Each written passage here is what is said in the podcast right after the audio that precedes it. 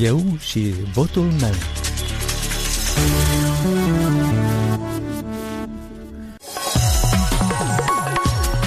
Bine v-am găsit, eu sunt Valentina Ursu și vă invit să ascultați emisiunea electorală la Radio Europa Liberă, unde puteți afla gândurile alegătorului și oferta politicianului.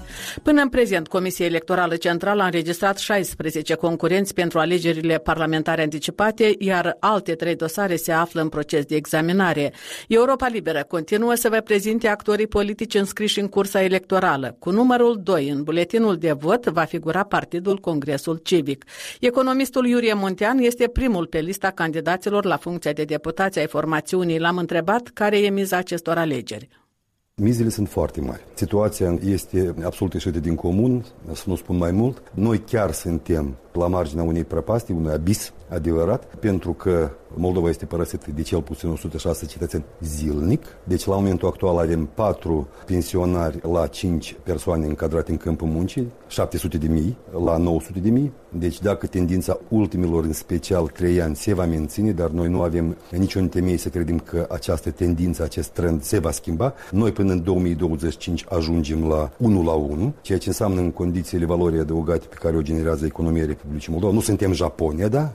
Cu automatizare și robotizare, deci economia să ajungă la un colaps. Și nu numai economie, dar și întregul sector social, la fel ca și societate. Ce Astfel, trebuie să ace... decidă aceste alegeri? Deci aceste alegeri, ca niciodată, trebuie să reprezinte o competiție nu a platformelor electorale tipărite la kilogram, ca un element de ritual electoral, dar trebuie să reprezinte o competiție de planuri de acțiuni. Nu vedem niciun partid care ar prezenta cetățenilor planul de acțiune în vedere. Un plan pe direcții, cu parametri de cuantificare, cu obiective clare, cu sarcini de rezolvat, cu resursele identificate și cu rezultatele scontate. Deci nimic de acest gen nu avem. Avem doar, iarăși, schimburi de acuzări și de compromaturi și așa mai departe. Deci nimic nu se schimbă. Însă, noi trebuie să înțelegem că o să ajungem la 11 iulie, vom merge mai departe, o să vină 12 iulie și atunci ce facem? Acum, ca niciodată, trebuie să întreprindem ca și așa anumită clasă politică, urăsc această expresie, dar uh, în cazul de față, nu numai ca și clasă politică, dar ca și întreagă societate, trebuie să ne unim eforturile ca să oprim toate trendurile astea distrugătoare și dezastruoase pe care le vedem. Și eu cred că în Moldova nu există niciun cetățean care ar putea să nege uh, sau să obiecteze că Republica Moldova se află în situație de dezastru. Despre poziționarea Partidului Congresului Civic, ce ne puteți spune? Suntem un partid de stângă. Noi suntem, de fapt, unicul partid care a ieșit cu planul de acțiuni elaborat nu ieri și nu peste noapte, elaborat de-a lungul ultimilor un an și jumătate, bazându-ne pe experiența noastră, bazându-ne pe greșelile pe care le-am făcut, bazându-ne pe un lucru foarte serios de acasă. Iată, noi am venit cu acest plan și noi acum mergem de la casă la casă, de la om la om, cu explicarea acestui plan, cu dezbaterea acestui plan. Ce scenarii post-electorale ar fi bune după alegerile din 11 Vă spun, noi intrăm în Parlament, indiferent cu ce fracțiuni noi intrăm, 5 mandate, 10, 15 sau mai mult, vom vedea, dar dar uh, faptul că vom intra în Parlament uh, nu provoacă dubii văzând reacția cetățenilor. Congresul civic formează agenda politică pe baza planului de acțiuni, caută aliați și îi găsește. Eu cred că sunt, vor fi suficienți parlamentari, cu toate că Parlamentul viitor, calitatea lui umană, da, calitatea materialului uman care va forma viitorul Parlament, nu va, fi, va lăsa mult de așteptat, dar sper că va fi oricum mai bună decât cea pe care am avut-o până nu de mult. Deci noi vom căuta aliați, îi vom găsi și vor fi suficienți aliați pentru a înțelege, a se pătrunde de planul nostru de acțiuni, de a-l accepta. Dezbate, a venit cu obiecții, de a forma forma o majoritate și de a-l promova. Pentru că dacă nu promovăm... Care forțe trebuie să creeze majoritatea? Eu uh, bănuiesc că majoritatea aceasta, în temeiul planului de acțiuni, sau sub formă pe care în baza o rezultatelor alegerilor. În rezultatul alegerilor. Sau pe baza unui plan de acțiuni, mă rog, mai dezvoltat, poate mai, mai, mai detalizat și așa mai departe, cu anumite obiecții. Deci uh, majoritatea asta poate să fie formată din reprezentanții tuturor fracțiunilor viitoare, cu excepția unei fracțiuni cu denumire din trei litere. Eu vorbesc de Partidul Ușor, care urmează să fie pus în afara legii, fără discuții. Deci cu această fracțiune, nici într-un caz și niciodată nu vom coopera. Dar, apropo, noi venim și cu un mesaj clar către cetățeni, chemându-i să nu voteze nici într-un caz pe acei care au furat sau au contribuit la furtul miliardului, pe acei care vin să le cumpere voturile, pe acei care vin cu diferite amenințări și sperietoare, gen gay din NATO, tancurile rusești pe de altă parte, și să nu voteze pe acei care nu vin la ei cu un plan de acțiuni concret. Deci, majoritatea Majoritatea este posibilă în cazul în care nu se va forma o majoritate pe baza unui plan de acțiuni concret. Viitorul Parlament nu va fi unul funcțional, evident, și mandatul lui nu va dura tare mult timp pentru că cetățenii pe zi ce trece vor cere acțiuni concrete.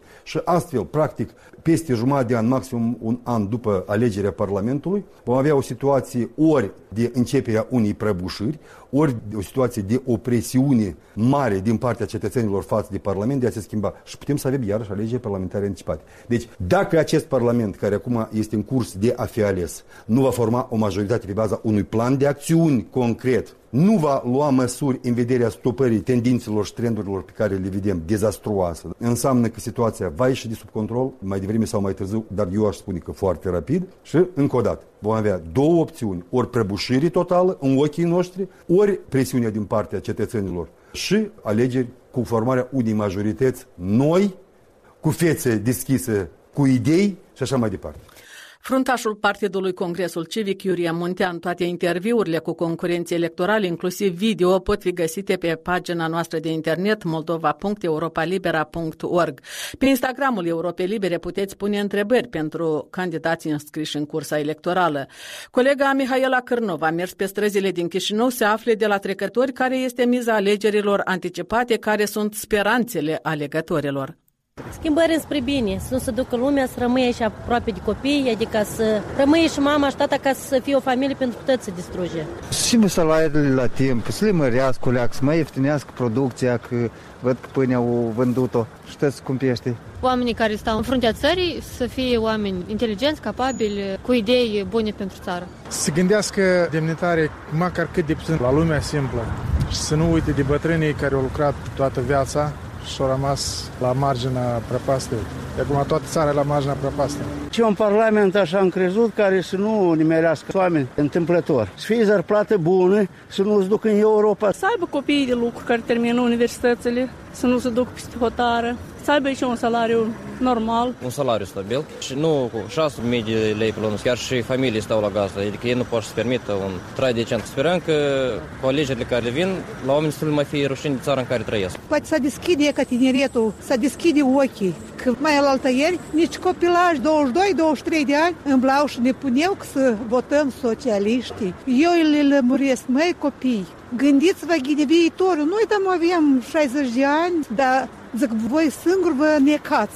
Deschideți ochii copii că durierile noastre de părinți a crescut doi copii, am învățat, au terminat în universitățile și au plecat și noi suntem singuri. Sincer să vă spun, locuiesc în Statele Unite. Ce schimbări vă doriți pentru Republica Moldova? Mai mulți politicieni onești să nu încuce buzunarul lor cu buzunarul statului. Din momentul când devin politicieni, interesele lor devin și interesele statului. Fiind în Statele Unite de 35 de ani, noi de acolo vedem lucrurile mai diferite decât moldovenii din Moldova. Noi vedem care este corupt, care nu este corupt, nu pot să înțeleg cum o persoană coruptă ajunge la putere. Mai am câteva săptămâni și plec acasă în Statele Unite cu o totală dezamăgire după un an și jumătate. Din momentul când cineva fură, trebuie să fie achitabil pentru toate cele ce fac. În rest, sper că moldovenii să trezească din amorțirea asta hibridă, pentru că toți vor să aibă, dar nu vor să muncească. Nu este așa ceva. Toți conduc mașini de lux, când în Statele Unite un american nu-și poate o mașină de lux să-și permită din cauza că fiscul este cu mâna deasupra noastră. Bolidurile astea de 100.000 de euro care merg pe drumurile astea, strașnic, strașnic. Ai așteptări mari, să ne debarasăm de toate lanțurile cele vechi și să începem o viață nouă, frumoasă. Voci adunate la întâmplare pe străzile capitalei în perioada electorală și în ziua alegerilor are loc o bătălie decisivă pentru votul moldovenilor din străinătate. Despre miza votului din diaspora am discutat cu Victoria Morozov, care la alegerile prezidențiale din toamna anului trecut a votat în SUA.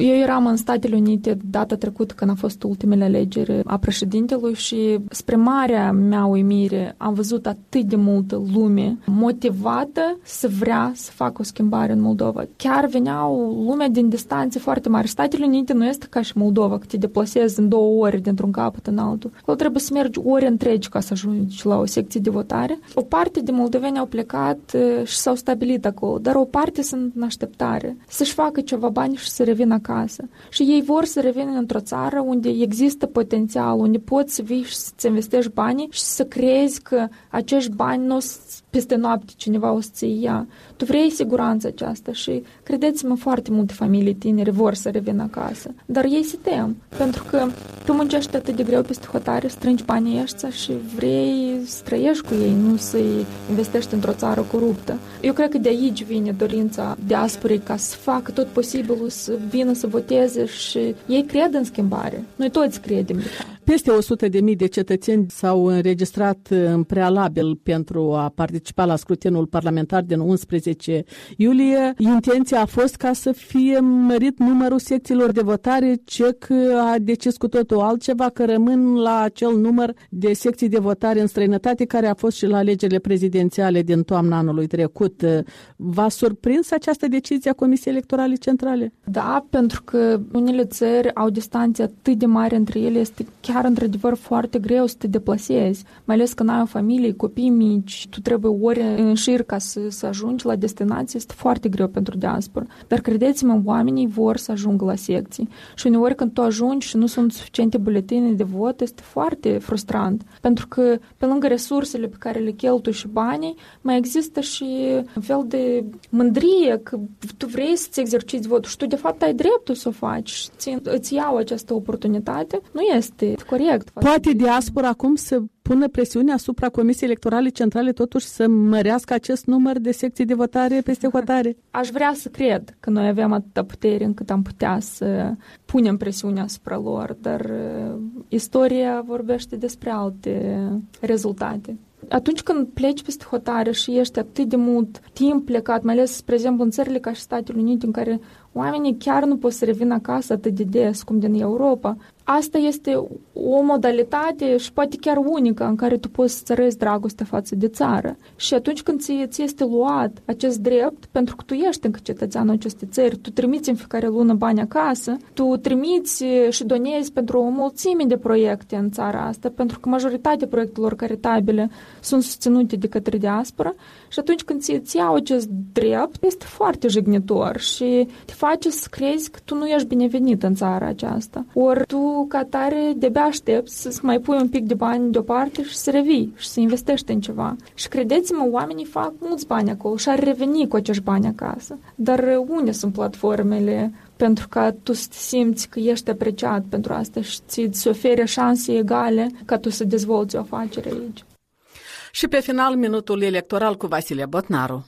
Porunca unui optimist informat. De fiecare dată când guvernanții, mai cu seamă cei care s-au pomenit dați de-a dura cu tot cu moașă, se laudă cu performanțele lor, îmi vine să întreb, oare ce altceva moaș să pe gheață se cuvenea să faceți? Să clociți fotoliile? Să irosiți benzina statului trimițându-vă nevestele la coafor? Să căutați ziolica întreagă bilete de vacanță pe internet? Ori să munciți în folosul societății, vorba codului penal. Nu cumva exact pentru asta vă plătim? Ca să dați randament, nu-i așa? Pentru asta v-am angajat noi la lucru. Da, noi v-am angajat și nu invers. Asta e timpul să înțeleagă politicienii după trei decenii de pretinsă slujire a poporului. Asta e timpul să însușească guvernanții care se laudă că au indexat pensiile și au găsit bani pentru drumuri bune. Unde i-ați găsit? Mânca varlupul cu tot cu scufița cea roșie. Nu cumva în vistiria statului pe care noi, angajatorii voștri, o adunăm bănuți cu bănuți din impozitele noastre,